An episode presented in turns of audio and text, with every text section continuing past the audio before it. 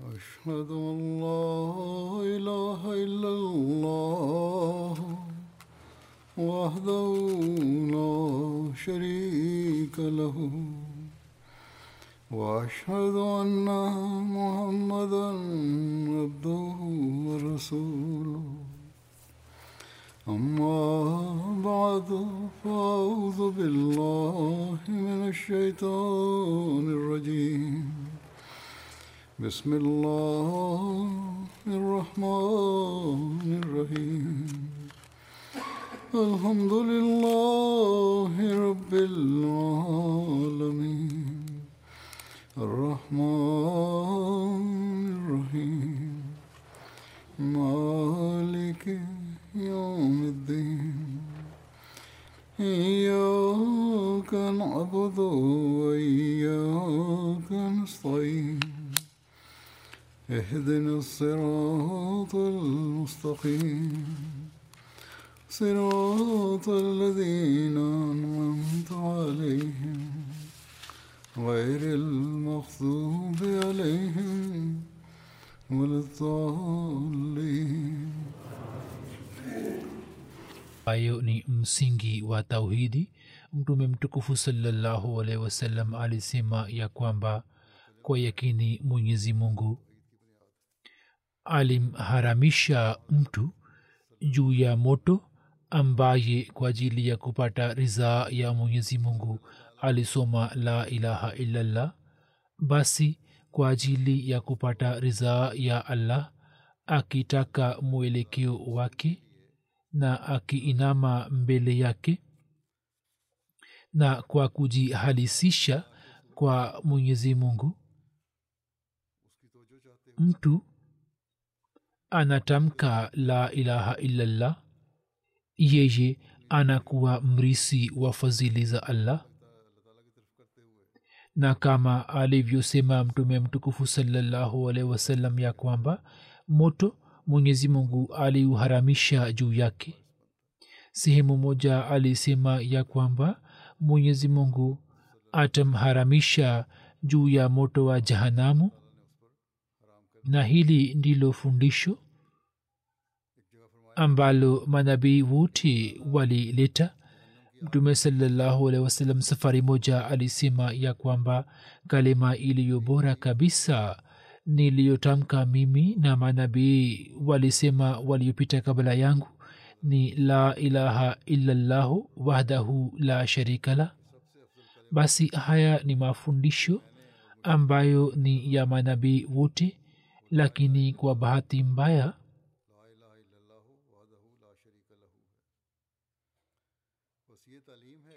lakini kwa bahati mbaya kaumu za manabii hawa hawa waliotoa mafundisho hayo wakiyasahau mafundisho yao moja kwa moja au kwa njia fulani?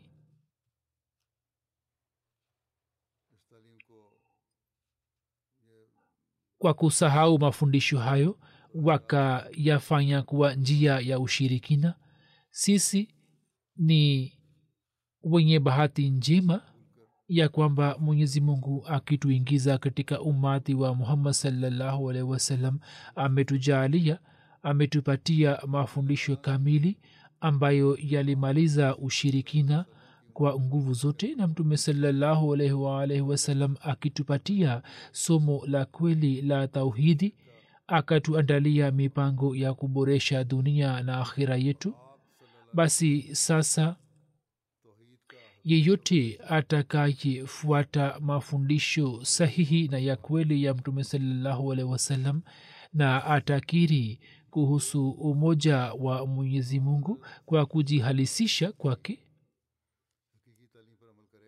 ndiye atakayekuwa mrisi wa fadhila za allah na pia atapata sehemu kutoka uombezi wa mtume salallahu alaihi wasallam ambao kuhusu uombezi huo inapatikana katika riwaya moja ya kwamba mtume wasallam alisema siku ya kiama kwa mujibu wa uombezi wangu katika watu mtu mwenye bahati njema sana atakuwa huyu ambaye kwa moyo wake halisi au kwa nafsi yake halisi atakuwa amekiri la ilaha illallah basi kwa ajili ya uombezi wa mtume salallahu alaihi wasallam ni kukiri kwa la ilaha illallah kwa moyo halisi na ikirari ambayo isiwe na mchanganuo wa dunia. Na mwenye kukiri ndiye atakayepata sehemu kutoka uombezi wake. Mtume wasallam ni nabii wa mwisho na kamili ambaye mwenyezi mungu amempatia hiari ya kufanya uombezi ya kufanya shafaat. Na kwa mujibu wa amri ya allah ni muhimu kumwamini yeye. Na kuhusu daraja hiyo mtume salallahu alehi wasallam mwenyewe ameeleza kama hivi. Alisema hakuna mtu ambaye atoe ushahidi wa la ilaha illallah muhammadu rasulullah na mwenyezi mungu asimharamishe juu ya moto. Sehemu moja maneno yaliyotajwa ni la ilaha illallah peke yake na katika sehemu nyingine muhammad rasulullah pia yametajwa. Basi sasa kukiri kwa tauhidi na kuitangaza tauhidi hakuwezekani bila kukiri kuwa muhammad salllahu alih wasalam ni mtume wa mwisho na nabii kamili wa allah ndiye yeye ambaye katika umati wake alitangaza kumaliza ushirikina. Mwenyezi mungu na mtume wake walimchukia mtu kikamilifu ambaye awe mwenye kuonyesha ushirikina kwa namna yoyote lakini hata hivyo kwa waislamu walipatikana watu na wapo ambao wanatenda ushirikina wa aina hiyo uliofichika jambo ambalo mwenyezi mungu na mtume wake walikuwa wamekatalia vikali. Sisi wahamadhia tuna bahati njema ya kwamba mwenyezi mungu ametuwezesha kumwamini imamu wa zama hizi na mtumishi mkweli wa mtume salallahu alaihi waalaihi wasallam ambaye kwa kufafanua vizuri maamrisho ya islam alituambia pamoja na hikima zake pale alipotufahamisha na alipotuambia kuhusu undani wa la ilaha illallah wakati huo huo akatufahamisha kuhusu daraja ya mtume salallahu alaihi wasallam. Wakati huu mimi nitaweka mbele yenu baadhi ya nukuu za hatmasihi maud alahsatu wassalam ambazo zinaangazia mada hii kwa uzuri wote na zinatuelekeza ya kwamba sisi pia tukifahamu undani wa mada hiyo jinsi tunavyotakiwa kufanya uchunguzi kuhusu nafsi zetu. Hatmasihi maud anasema mwenyezi mungu alifafanua mwenyewe kuhusu kauli yake ya alyauma akmaltu lakum. Humo ni muhimu sana kupatikana kwa alama tatu. Yeye alikuwa anaeleza alama ambazo ya kwanza ilikuwa ni asluha thabitun. Yani mizizi yake imestawi kwa nguvu. Na alama ya pili ni faruha fisamaa yani matawi yake yamefikia urefu wa mbinguni. Na alama ya tatu ni tuti ukulaha kulahin. Yani daima inatoa matunda safi basi ni islam ndiyo dini pekee ambayo inatimiza vivango hivyo. Kwa vyovyote vile atmasihi maula salam akieleza ufafanuzi wa asluha thabitun ambayo ni alama ya kwanza anasema usuli ya kiimani ambayo ni alama ya kwanza ambayo maana yake na muradi wake ni kalima la ilaha illallah yani asluha swabitun kama tunataka kuthibitisha basi alama yake ya kwanza ni la ilaha illallah. Alisema alama hiyo imeelezwa kwa mapana na marefu ndani ya kurani tukufu kiasi kwamba nikiendika hoja zote basi hazitakuisha katika juzu chache bali vitabu vitaendikwa juu ya mada hii lakini kwa kiasi fulani kama mfano naendika hapa kama vile katika sehemu moja alisema katika sura albaqara inna fi khalqi samawati walardi wakhtilafi llaili wannahari walfulki lati tajri fi lbahri bima yanfau nnas wama anzala llahu min alsamai min main faahya bihi larda bada mautiha fabasa fiha min kulli dabba وتصريف الرياح والسحاب والسحاب المسخر بين السماء والأرض لآيات لقوم يعقلون.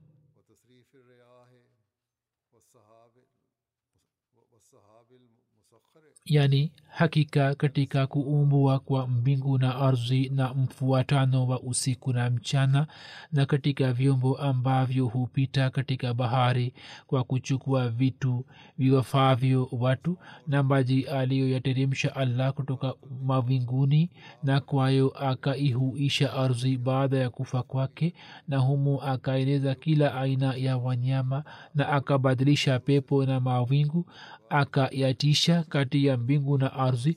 Bila shaka hizi zote ni nishani juu ya zati ya allah na tauhidi yake na ufunuo wake na ni nishani juu ya uwezo wake.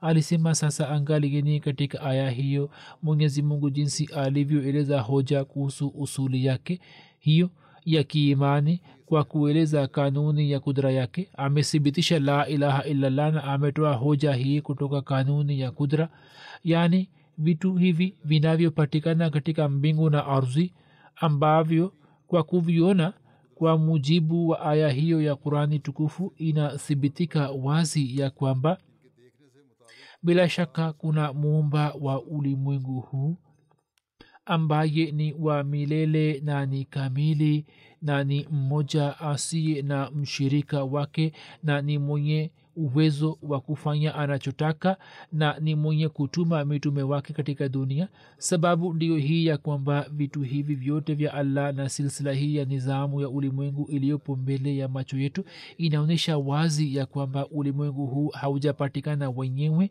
bali kuna muumba wake ambaye kwa ajili yake hizi ni sifa za muhimu kwamba awe rahman na pia awe rahim na pia awe mwenye uwezo kamili na awe mmoja asiye na mshirika na awe wa kudumu na wa milele na pia awe na uwezo wa kufanya kile anachotaka kufanya na awe na sifa zote njema ndani yake na kamili na awe mwenye kushusha wahi basi la ilaha illallah haizalishi moyoni wazo la kupatikana kwa muumba mmoja tu bali inapenyeza na inaingiza jambo hili moyoni ya kwamba mungu wetu ni mungu mmoja wahid ambaye ni tangu mwanzo na atabaki mpaka mwisho na ni muumba wa kila kiumbe na kwa izini yake tu nizamu nzima ya ulimwengu inaendelea kufanya kazi na kwa ajili ya haja zote kazi yetu ni kuinama mbele yake tu. Basi imani ikiwa na hali hiyo hiyo inakuwa imani kamili ambayo haiwezi kupata hata chembe cha ushirikina na ndiyo imani ambayo kuhusu imani hii mtume salallahu alaihi wasallam alisema ya kwamba wanawaamini juu ya la ilaha illallah kwa kujihalisisha juu yao moto wa jahannam unakuwa haram. Kisha hatmasihi maud alah salam anasema kuhusu msaada ikumbukwe ya kwamba mwenyezi mungu ndiye mwenye kuombwa msaada ambaye msaada unaombwa kutoka kwake au kama kuna msaidizi basi ni mwenyezi mungu pekee mwenye haki. Ni allah taala pekee aliye zwati kamili ambaye tunatakiwa kuomba msaada kutoka kwake. Hakuna awezaye kuwa na haki hiyo wala hana nguvu. Na kurani tukufu imetoa usisitizo juu yake hivyo alisema iyaka nabudu wa iyaka nastain. Kwanza alieleza sifa za allah rab rahman rahim maliki yaumiddin kisha akatufundisha iyaka nabudu wa iyaka nastain. Yani wewe tu twakuabudu na wewe tu twakuomba msaada kwa ajili ya ibada hiyo iyaka nabudu wa iyaka nastain bila msaada wako hatuwezi kufanya ibada yako. Hiyo inatuambia inaonyesha ya kwamba mwenyezi mungu ndiye anayeombwa msaada na ndiye mwenye haki na haki hiyo si kwa ajili ya binadamu wanyama ndege au kwa ajili ya kiumbe chochote cha ardhi wala mbinguni katika dunia hii kwenye ardhi wala mbinguni lakini katika daraja ya pili haki hiyo watu wa mungu wamepewa kama kivuli kwa izni ya allah na kwa maombi yao pia msaada unapatikana. Alisema kwamba hatutakiwi kutengeneza jambo fulani kutoka kwetu bali yatupasa kubaki ndani ya kauli ya mwenyezi mungu na mtume wake salallahu alaihi wasallam. Hiyo ni njia iliyonyoka yani sirate mustaqim na jambo hili tunaweza kulielewa vizuri kutoka la ilaha illallah muhammad rasulullah kutoka sehemu yake ya kwanza tunapata kuelewa ya kwamba mwenyezi mungu ndiye anayetakiwa kuwa mpendwa na muumba wa binadamu. Na kutoka sehemu ya pili kinachodhihirika ni uhakika wa utume wa muhammad salllahu alaihi wasallam. Kisha anasema tangu binadamu kuzaliwa mpaka atakapokwisha kutoka dunia hii ndiyo kanuni ya kudra ya allah ya kwamba yeye daima anaunga mkono na tauhidi ana ihami tauhidi. Manabii wote aliyowatuma yeye walikuja ili kwa kuondoa ibada ya binadamu na viumbe wengine wasimamishe ibada ya allah katika dunia na hii ndiyo iliyokuwa huduma yao ya kwamba mada ya la ilaha illallah inawiri juu ya ardhi kama inavyo nawiri na inavyongaa huku mbinguni. Hivyo katika hawa wote mkubwa ni yule ambaye akainawarisha zaidi mada hiyo ambaye kwanza akathibitisha udhaifu wa miungu batili na kwa elimu na kwa nguvu akathibitisha uongo wao na pale alipothibitisha yote kisha akatuachia kumbukumbu ya ushindi ulio wazi ambao ni la ilaha illallah muhammad rasulullah yeye hakutamka la ilaha illallah kama dhai tu na bila dalili bali kwanza yeye akatoa dalili na akaonyesha aka akaonyesha uongo wa batili kisha akawaelekeza watu upande huo akisema kwamba angalieni min ghairi ya mungu huyu hakuna mungu mwingine ambaye amevunja nguvu zenu zote na ameangamiza njama zenu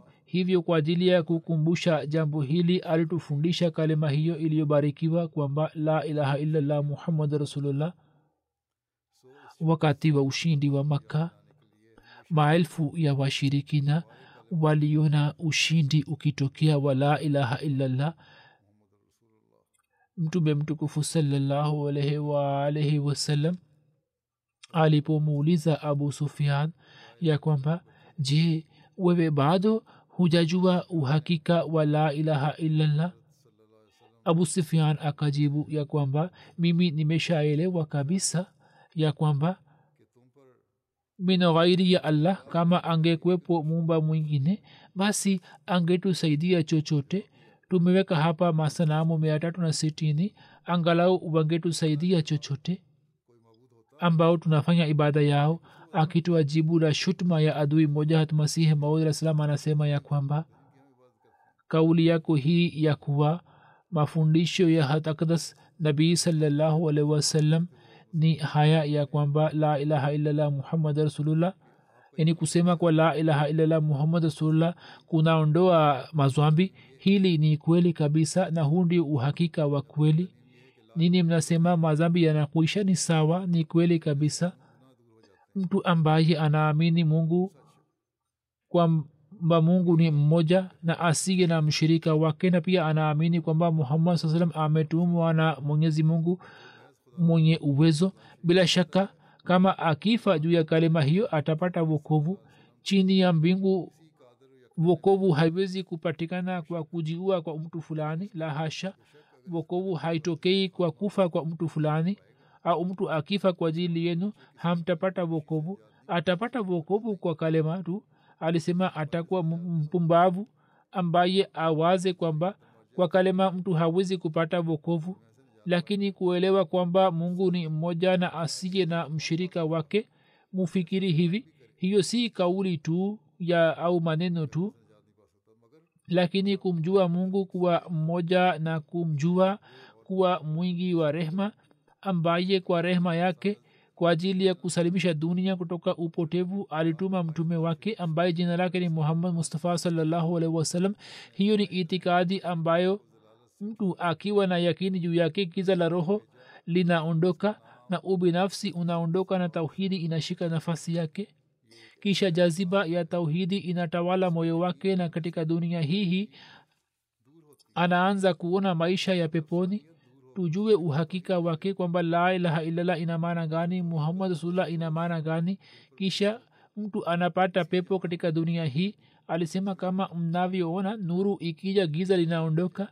Vivyo hivyo yale wa nuru ya la ilaha illallah unapoanguka juu ya moyo hisia za giza ya nafsi zinaondoka zinakuisha.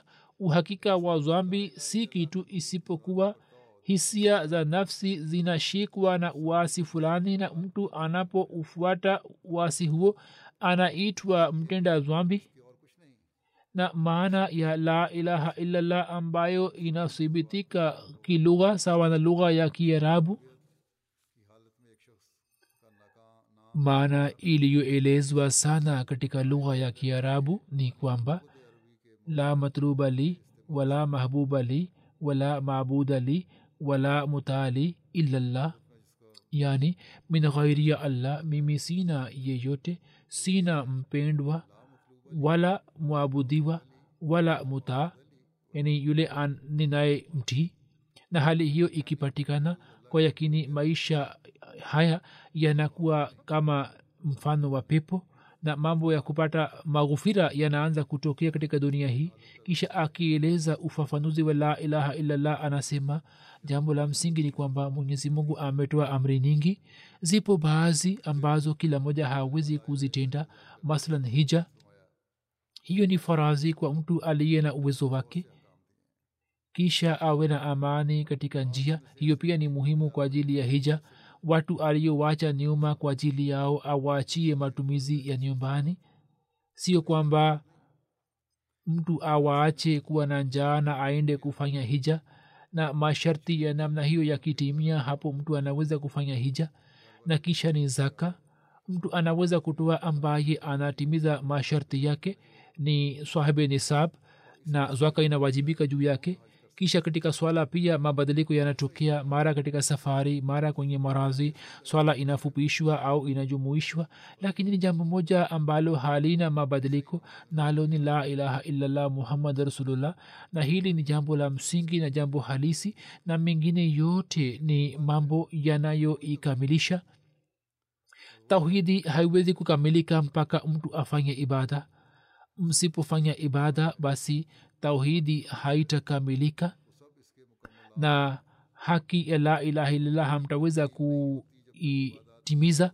Maana yake ndiyo hii ya kwamba mwenye kutamka la ilaha illallah muhammad rasulullah anakuwa mkweli katika kauli yake kwenye ikrari yake pale anapothibitisha kwa matendo ya kwamba kwa uhakika min ghairi ya allah hana mpendo wa mwingine. Basi hili ni sharti la imani sio kusema kwa maneno tu. Kama amesema la ilaha illallah basi atalazimika kuthibitisha kwa matendo yake na kwa kufuata amri za mwenyezi mungu na kufanya ibada zake na kwa kutimiza haki za allah na haki za binadamu kwani hizi ni amri za allah na kwa ajili ya mpendwa wake ambaye shabaha yake ni kumpata yeye kupata ukaribu wake ni muhimu kutii amri zake ndipo mtu anakuwa mwenye kutenda kweli kweli juu ya la ilaha illallah. Ini anakuwa mwenye kufuata la ilaha illallah. Alisema mtu anapokuwa na hali hiyo na kwa kweli rangi ya imani na amali yake inaonyesha hayo basi yeye si mwongo mbele ya allah hili likitokea basi ni jambo jema kisha ye si mwongo. Vitu vyote vya kidunia vimeungua na imani yake imepata hali fulani. Kwa kusema la ilaha illallah vitu vyote vya kidunia vimeungua na kilichobaki ni allah peke yake. Hali hiyo ikitokea ndipo anatamka la ilaha illallah na muhammad rasulullah ambayo ni sehemu yake ya pili ni kwa ajili ya mfano. Kwani kwa kupitia mfano kile jambo linakuwa rahisi manabii wanakuja ili kuacha mifano. Na mtume saa salam alikuwa amejikusanya mifano yote kwani mifano ya manabii wote ilikuwa imejumuika katika zati yake. Mtume saa salam ndiye aliyeelewa mafhum ya kweli ya la ilaha illallah amri za allah.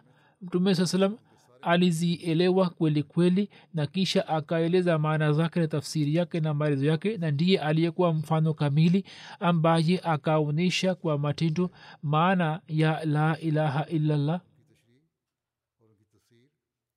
Kisha akitusihi hat masihi maud alahsatu wassalam anasema kufanya baiati kufanya baiati peke yake haina faida ni vigumu kupata faida kutoka baiati ya namna hiyo na atapata faida ambapo akiacha zati yake aungane naye kwa ikhilasi na mapenzi. Yani mtu ambaye amefanya baiati yake aungane naye kwa ikhilasi na kwa mapenzi yote ndipo baiati itampatia faida.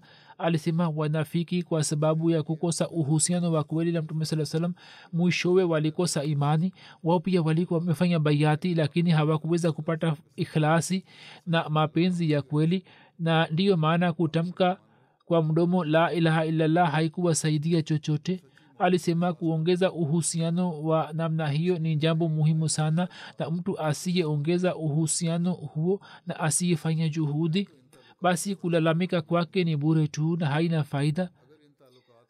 Yawapasa kuongeza uhusiano wa mapenzi na ikhilasi na kwa kadri awezavyo mtu ashike rangi ya mpendwa wake katika njia na kwenye itikadi. Alisema kwamba nafsi inatoa ahadi ya umri mrefu mtu anaendelea kutafakari kwamba bado nina umri mrefu bado mimi ni kijana huu ni udanganifu tu. Hivyo mtu anatakiwa kuelekea kwa ukweli na ibada na kuanzia asubuhi hadi jioni afanye hisabu yake ajichunguze kwamba mimi nafanya nini na kwa kiasi gani nimefuata la ilaha illallah katika sehemu nyingine akituelekeza kuelewa la ilaha illallah na kutimiza haki yake anasema kwamba mimi sisemi ya kuwa waislamu walegee waonyeshe udhaifu wamesema soma kalema hivyo sasa walegee. Islam haimtaki mtu kulegea. Mfanye biashara zenu na ajira zenu lakini mimi sipendi, sipendi kwamba nini musahau mwenyezi mungu. Kusema mnasema la ilaha illallah na kwa ajili ya kutimiza haki ya allah hawapati muda kwani wana shughuli za kidunia lakini wakati wa biashara wafanye biashara na wakati ule pia watangulize hofu ya allah ili biashara ile pia ishike rangi ya ibada. Wakati wa swala wasiache swala na katika kila swala watangulize dini juu ya dunia. Yani ni muhimu kutanguliza dini. Sisi tunafanya ahadi kwamba katika maswala ya dunia tutatanguliza dini juu ya dunia. Alisema kwamba shabaha yao isiwe ya kupata dunia tu bali shabaha yao haswa iwe ya kupata dini kisha kazi za dunia pia zitakuwa kama ni dini. Muwaone masahaba watukufu. Hata katika muda mgumu hawakumwacha allah muda wa vita na upanga unakuwa ni hatari kiasi kwamba kwa kuwaza tu mtu anaogopa na wakati huo ambao unakuwa ni wakati wa jaziba na ghazabu hata katika hali hiyo wao hawakughafilika kuhusu mungu hawakuacha swala na wakafanya kazi kwa dua. Sasa hii ni bahati mbaya ya kwamba wanatumia nguvu nyingi na wanatoa hutuba ndefu ndefu wanaongea kuhusu la ilaha illallah na wanafanya mikutano na jalsa ili waislamu wapate maendeleo lakini wanaghafilika kuhusu mungu na hawaelekei kwake. Kisha katika hali hiyo je tunaweza kutarajia kwamba juhudi zao zitazaa natija? Ilhali juhudi zao zote ni kwa ajili ya dunia tu. Wanafanya juhudi ili kupata dunia na wanatumia jina la islam kwa ajili yake alisema kumbukeni ya kwamba la ilaha illallah isipoingia moyoni na zati ya mtu isiposhika nuru ya islam ye hawezi kupata maendeleo. Kama mnataka maendeleo basi mtalazimika kufahamu mafuhumu ya la ilaha illallah na mtalazimika kuelekea kwa allah na si kuangukia dunia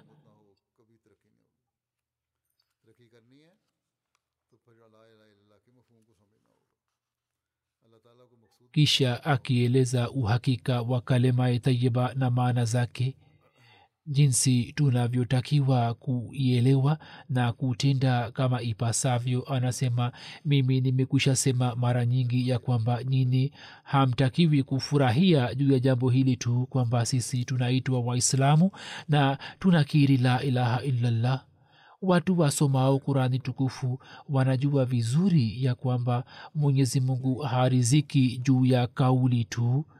Na kwa kupitia kauli na maneno mtu hawezi kupata ubora wowote mpaka afanye matendo sawasawa maneno si kitu chochote. Na kitu cha msingi ni matendo asiporekebisha hali ya kimatendo hawezi kupata chochote. Mayahudi pia walikuwa wamepata zama ambapo kilichobaki kwao kilikuwa ni maneno matupu tu na walikuwa wamerizika juu ya maneno ya ulimi. Walikuwa wakisema mengi kwa ulimi lakini mioni mwao mlikuwa mmejaa mawazo machafu na sumu. Ndiyo sababu ya kwamba mwenyezi mungu alishusha adhabu za aina aina juu ya kaumu hiyo na akawaingiza katika matatizo mbalimbali na akawazalilisha mpaka akawafanya kuwa nguruwe na manyani. Alisema sasa ni nafasi ya kutafakari. Je walikuwa hawaamini taurati? Bila shaka walikuwa wakiamini na pia walikuwa wanawaamini manabii. Lakini mwenyezi mungu hakupenda hilo tu kwamba wao waamini kwa ulimi pekee ilhali mioyo yao isiendane na ulimi wao. Kusema waseme kwa ulimi lakini mioyo yao isitende kile unachosema ulimi.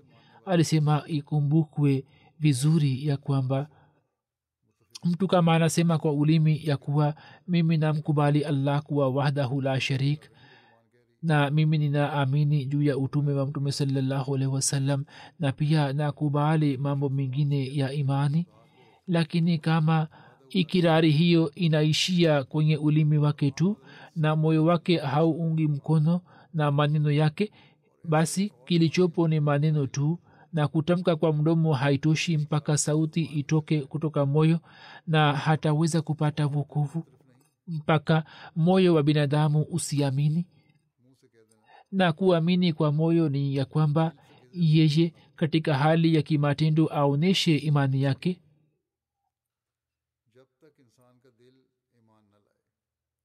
hali hii ya kimatendo ni nini? Kwamba mtu afuate amri za allah ambazo zimeelezwa ndani ya qurani tukufu. Alisema mimi nasema kweli kweli ya kwamba shabaha haswa mtu anaweza kupata pale ambapo akiacha mambo yote aelekee kwa allah na atangulize dini juu ya dunia. Yaani hiyo haitatokea kwa kufanya ahadi tu bali atalazimika itanguliza dini juu ya dunia kwa matendo?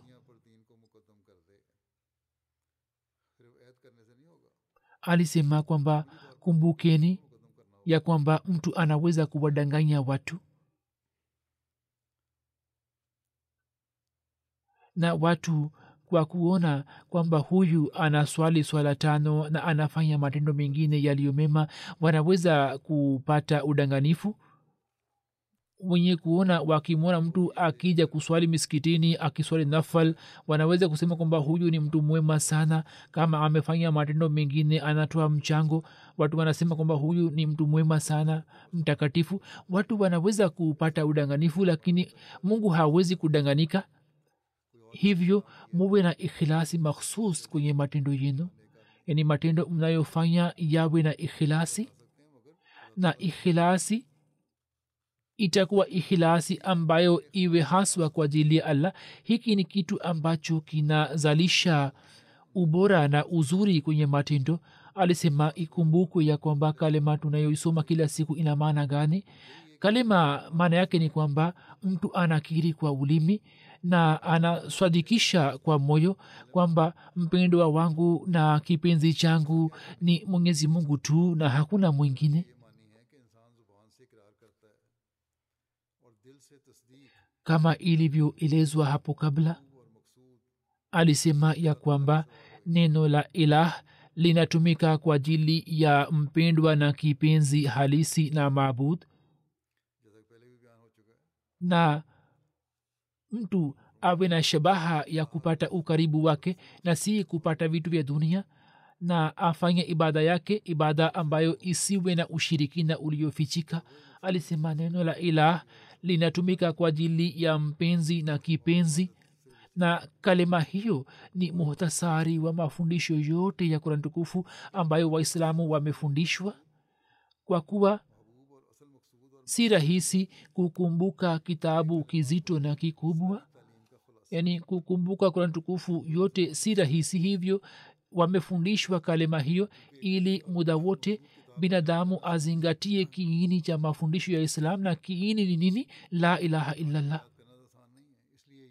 Hakuna apasaye kuabudiwa isipokuwa allah na huyu ndiye mpendwa wangu kipenzi changu mola wangu na shabaha yangu na uhakika usipozalika katika mtu ukweli ndio huu kwamba hawezi kupata vukovu ndiyo maana mtume salallahu alaihi wasallam alisema man qala la ilaha illallah dakhala aljanna yeyote aliyekubali kwa moyo wote kwamba la ilaha illallah akaingia peponi watu wanapata udanganifu akieleza ufafanuzi wake anasema kama wao wanaelewa kwamba wakisema maneno kama kasuku anavyosema mtu anaingia peponi kama huu ni uhakika au uhakika ungekwepo ndani yake basi matendo yote yangepotea. Yani kwa kusema la ilallah muingie peponi basi matendo yamekwisha. Kuliko na haja gani ya kuingiza amri nyingi ndani ya kwa tukufu na sheria mungu apishe bali ingekuwa jambo la upuuzi? Hapana bali uhakika wake ndio huu kwamba mafhum iliyowekwa ndani yake iingie moyoni mwa binadamu katika hali ya kimatindo jambo hili linapozalika basi mtu kwa hakika anaingia peponi mtu anapoelewa uhakika wake anapoelewa mafhumu ya la ilaha illallah kisha anaingia peponi na si baada ya kufa kwake bali katika dunia hihi anakuwa peponi. Katika sehemu nyingine kwenye majlis nyingine alieleza na gazeti jingine limeeleza habari hiyo kwa ufafanuzi zaidi. Alisema kwamba mwenyezi mungu hahusiki na maneno yeye anahusika na moyo maana yake ni kwamba watu ambao kwa hakika wanaingiza mafhumu ya kalema moyoni mwao na azma ya allah utukufu wa allah unaingia moyoni mwao kwa, kwa njia zote wao wanaingia peponi. Mtu anapokiri kalema ya la ilaha hakuna anayebaki kama mpendwa wake isipokuwa allah tu. Kama amesoma kwa moyo wake wote kalema la ilaha illallah hakuna anayebaki kama mpendo wake isipokuwa allah. Na min ghairi ya allah anakuwa hana haja ya kupata kitu chochote. Ye anatafuta ridhaa ya allah subhanahu wataala tu. Daraja ambayo ni daraja ya abdal na kutub na ghaus na mawalii ndiyo hii kwamba mtu aamini kalema la ilaha kwa moyo wake wote na aitende juu yake kisha alisema kwamba jambo hili ni la kweli na linaeleweka haraka ya kwamba min ghairi ya allah mtu asiwe na mpendo wake na shabaha yake basi hakuna shida wala matatizo ambayo yanaweza kumsumbua. Mtu akielewa kwamba mateso yangu ni kwa ajili ya mwenyezi mungu tu basi mateso haya hayawezi kumsumbua. Yeye haogopi hapati wasiwasi juu ya mateso yake.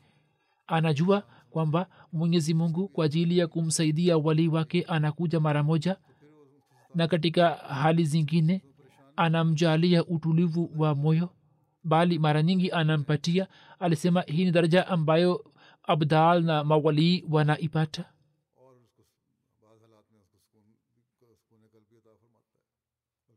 Kama shabaha yake ni kupata allah subhanahu wataala na si ya kupata vitu vya kidunia kisha wasiwasi zake zote zinakuisha mwasohaba wakaelewa nukta hiyo.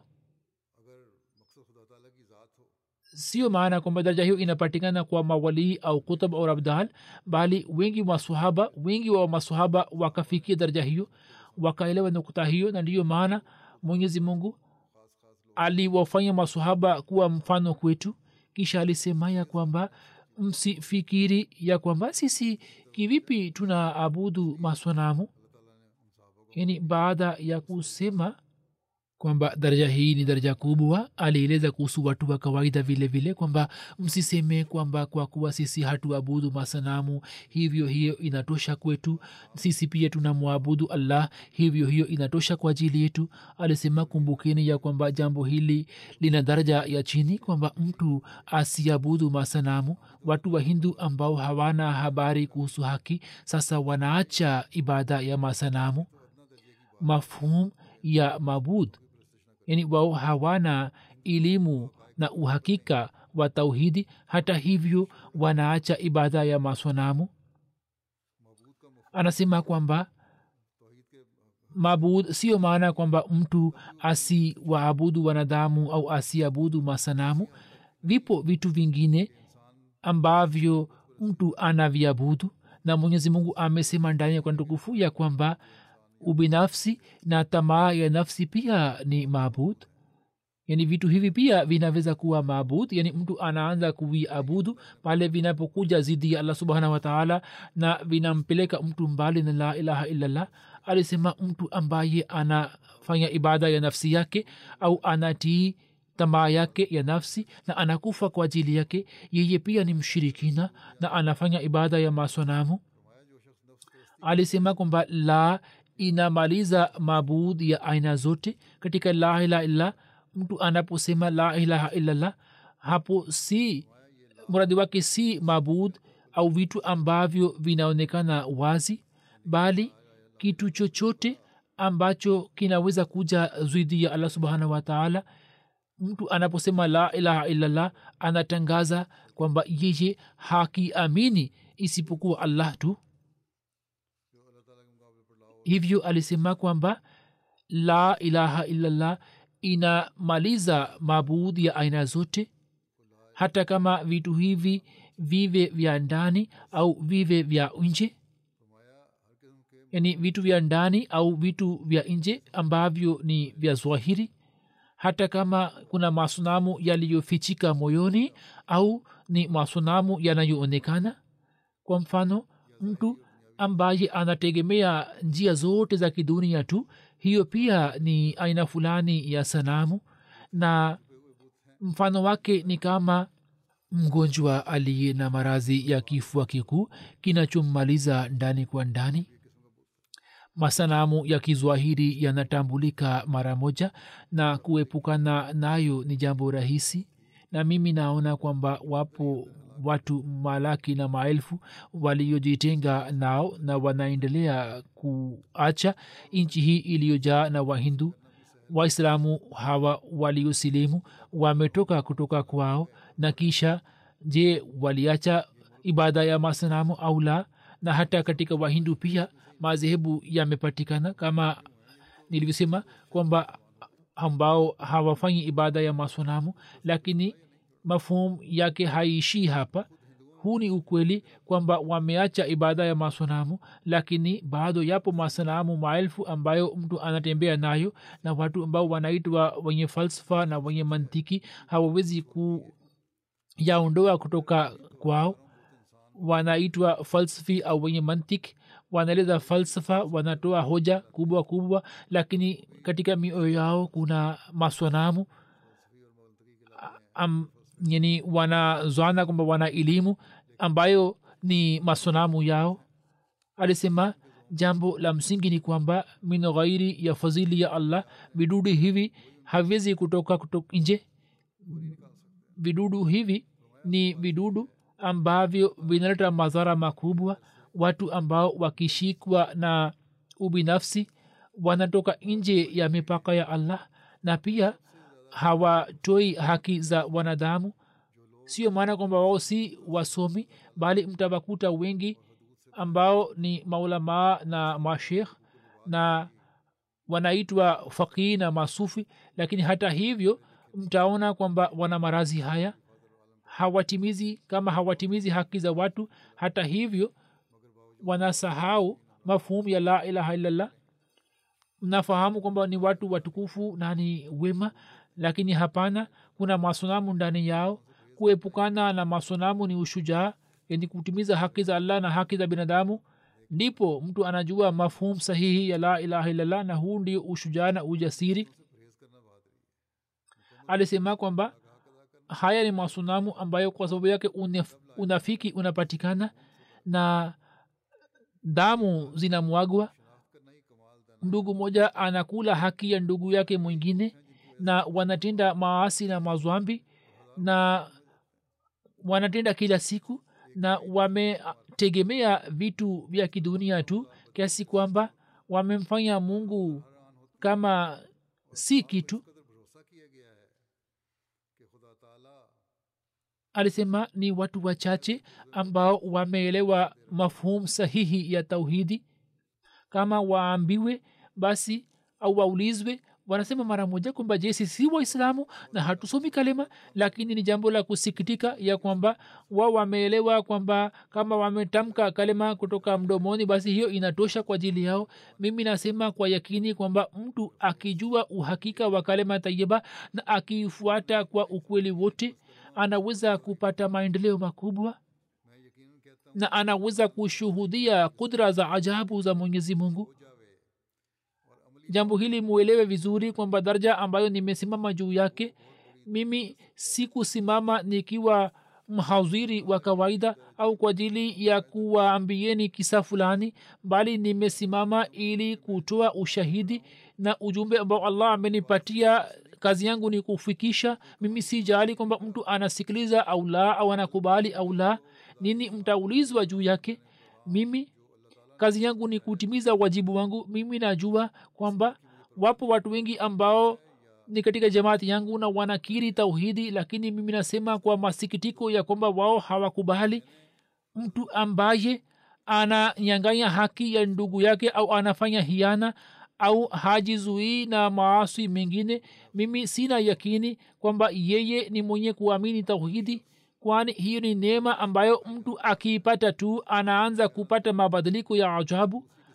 Yani wanaokubali tauhid wanatakiwa kuwa na mabadiliko? Ndani yake ubaguzi kinyongo husda na ria masnamu hayo hayabaki kwake na anajenga ukaribu na allah subhanahu wataala na mabadiliko hayo yanatokea na yeye anakuwa mwahid mkweli pale ambapo masanamu hayo ya ndani kama kibri kujionyesha ria kinyongo uadui husda na ubahili na unafiki vi, viondoke na maadamu masanamu hayo yamo ndani yake kivipi anaweza kuwa mkweli katika kusema la ilaha illallah? Hivyo katika mwezi huu wa ramazan kila mmoja wetu anapaswa kufanya juhudi kwamba tujitakasike na masanamu hayo ili tuweze kuelewa mafhum sahihi ya la ilaha illallah na tuwe wenye kuamini. Alisema kwamba humo tawakul imekataliwa na jambo hili ni la yakini kwamba kusema kwa mdomo kwamba mimi namwamini allah kuwa wahdu la shirik haiwezi kumsaidia. Kama anatamka kutoka mdomo wake na jambo likitokea kinyume cha tabia yake basi anashikwa na ghadhabu na hasira. Mimi nasema mara kwa mara kwamba mkumbuke jambo hili ya kwamba maadamu vitu hivi vinapatikana ndani mwenu musiwe na matarajio kwamba mtaweza kupata daraja ile ambayo mtu mkweli anaipata? Maadamu panya wapo ardhini msifikiri kwamba mmesalimike na tauni na maadamu panya wa maasi wanapatikana ndani mwenu imani yenu ina hatari. Hivyo kilinachosema musikilize kwa umakini na muifuate. Hivyo muhtasari wa hutuba yangu ndiyo hii kwamba mwenyezi mungu awe kipenzi chenu mpendwa wenu na mabud yenu na daraja hii mtaweza kuipata pale ambapo mtajitakasa na maasi yote na mtaondoa masanamu yote yaliyomo moyoni mwenu.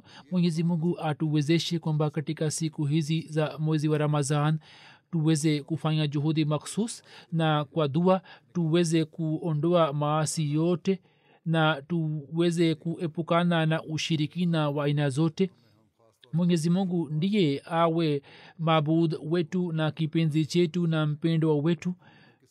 Tuwe wenye kuelewa uhakika wa kalima la ilaha illallah na tunapokiri kusema muhammad rasulullah basi mbele yetu tuwe na mfano mwema wa mtume salallahu alaihi waalaihi wasallam ambao alituachia. Na hayo yote hatuwezi kuyapata bila fadhili ya allah. Na ili tuweze kupata fadhila ya allah tutalazimika kufanya jihadi ya kimatendo na jihadi ya kiroho katika ashra ya mwisho ya mwezi wa ramazan tunazungumzia lailatulqadr basi kwa hakika lailatulqadr inapatikana na itapatikana pale ambapo tuwe tayari kuifanya kila kauli yetu na amali yetu iwe sawa na amri za allah subhanahu wataala na tuwe wenye kuifuata na kisha amri hizi ziwe sehemu za kudumu za maisha yetu na hii ndiyo alama ya kweli ya kupata lailatulqadr alama hizi kwamba tumeona mwanga au tumeona kitu fulani au tumehisi mvua imenyesha au tumenusa harufu fulani vitu hivi ni vitu vya kawaida tu na alama ya kweli ni kwamba tumepata mabadiliko gani katika mioyo yetu? Baadhi ya jumuiya zikizingatia jambo hili jambo langu hili zimeunda na zimepanga mipango kwamba sisi tukifanya mipango ya siku tatu na tukifanya dua tunaweza kupata fadhila ya allah. Huzur amesema kwamba kama sisi tumepanga mipango hii ya siku tatu kwamba siku hizi tatu tutumie katika maombi na baadaye tusahau mafhumu ya la ilaha illallah na turejee katika hali ile ile ya zamani. Tukumbuke kwamba mungu anajua hali yetu mungu anajua hali ya moyo wetu na nia zetu. Hakuna kitu kilichofichika mbele yake na mpango huu hautaleta faida yoyote. Hivyo kama mnataka kupitisha siku hizi ili kumridhisha allah basi mtalazimika kupitisha kwa ahadi hii kwamba siku hizi zitakuwa sehemu za kudumu za maisha yetu na kisha mateso ambayo maadui wanatupatia kwa ajili ya kuyaondoa. Mwenyezi mungu ataonyesha msaada na nusura yake makhsus inshallah na sawa na ahadi yake atakuwa walii wetu. Sisi tutakapokuwa wa allah. Na nilikuwa nimesema kwamba kila mwanajumuiya awe na hali hiyo kisha mabadiliko hayo yatatokea.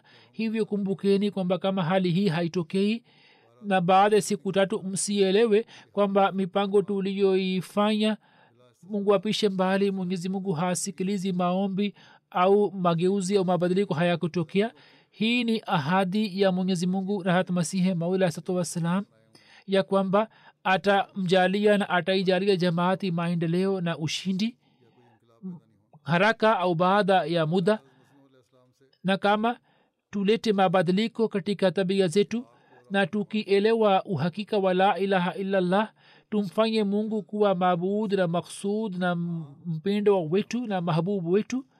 Na tukiacha dunia tuwe na mapenzi ya allah na shabaha yetu iwe ya kumpata allah na ukaribu wake mabadiliko hayo yanaweza kutokea haraka mwenyezi mungu ni mkwasi.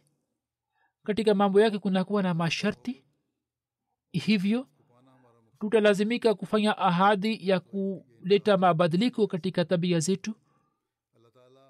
Kuna kauli ya mtume saa salam ya kwamba ashra ya mwisho ya ramazan ni ashra ya kupata wokovu kutoka jahannam.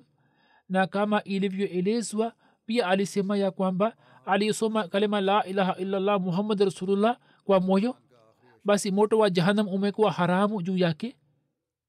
Hivyo hayo yote yanatuelekeza ya kwamba matendo ya binadamu ni jambo la msingi na matendo ya kudumu ni jambo la msingi.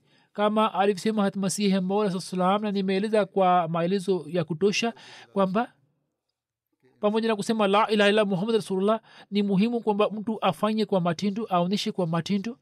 Basi katika ili tuweze kunufaika na ashira hii ya mwisho na kwa ajili ya kupata lailatulqadr ya kweli tutalazimika kuifanya la ilaha illa muhammad rasulullah kuwa sauti ya moyo na sauti ya ubongo na tutalazimika kuionyesha katika matendo yetu yote kama asemavyo hatmasihi mad saa salam mwenyezi mungu atujalie kupitisha maisha yetu sawa na hiyo. Katika siku hizi mufanya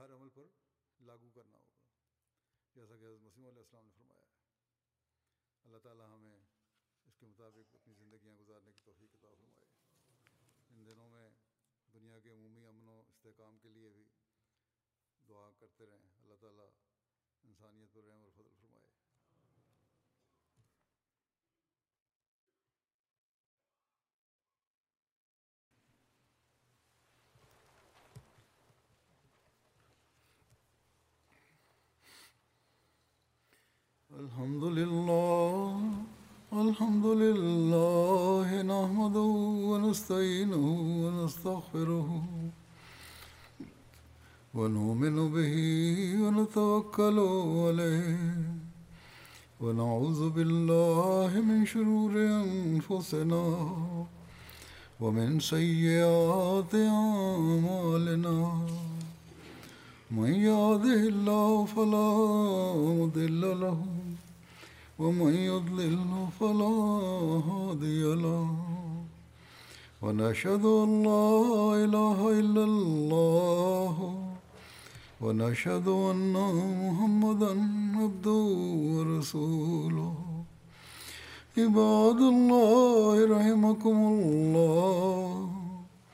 إن الله يأمر بالعدل واللسان وإيتاء ذي القربى وينهى عن الفحشاء والمنكر والبغي يعظكم لعلكم تذكرون. اذكروا الله يذكركم وادعوه يستجب لكم ولذكر الله أكبر.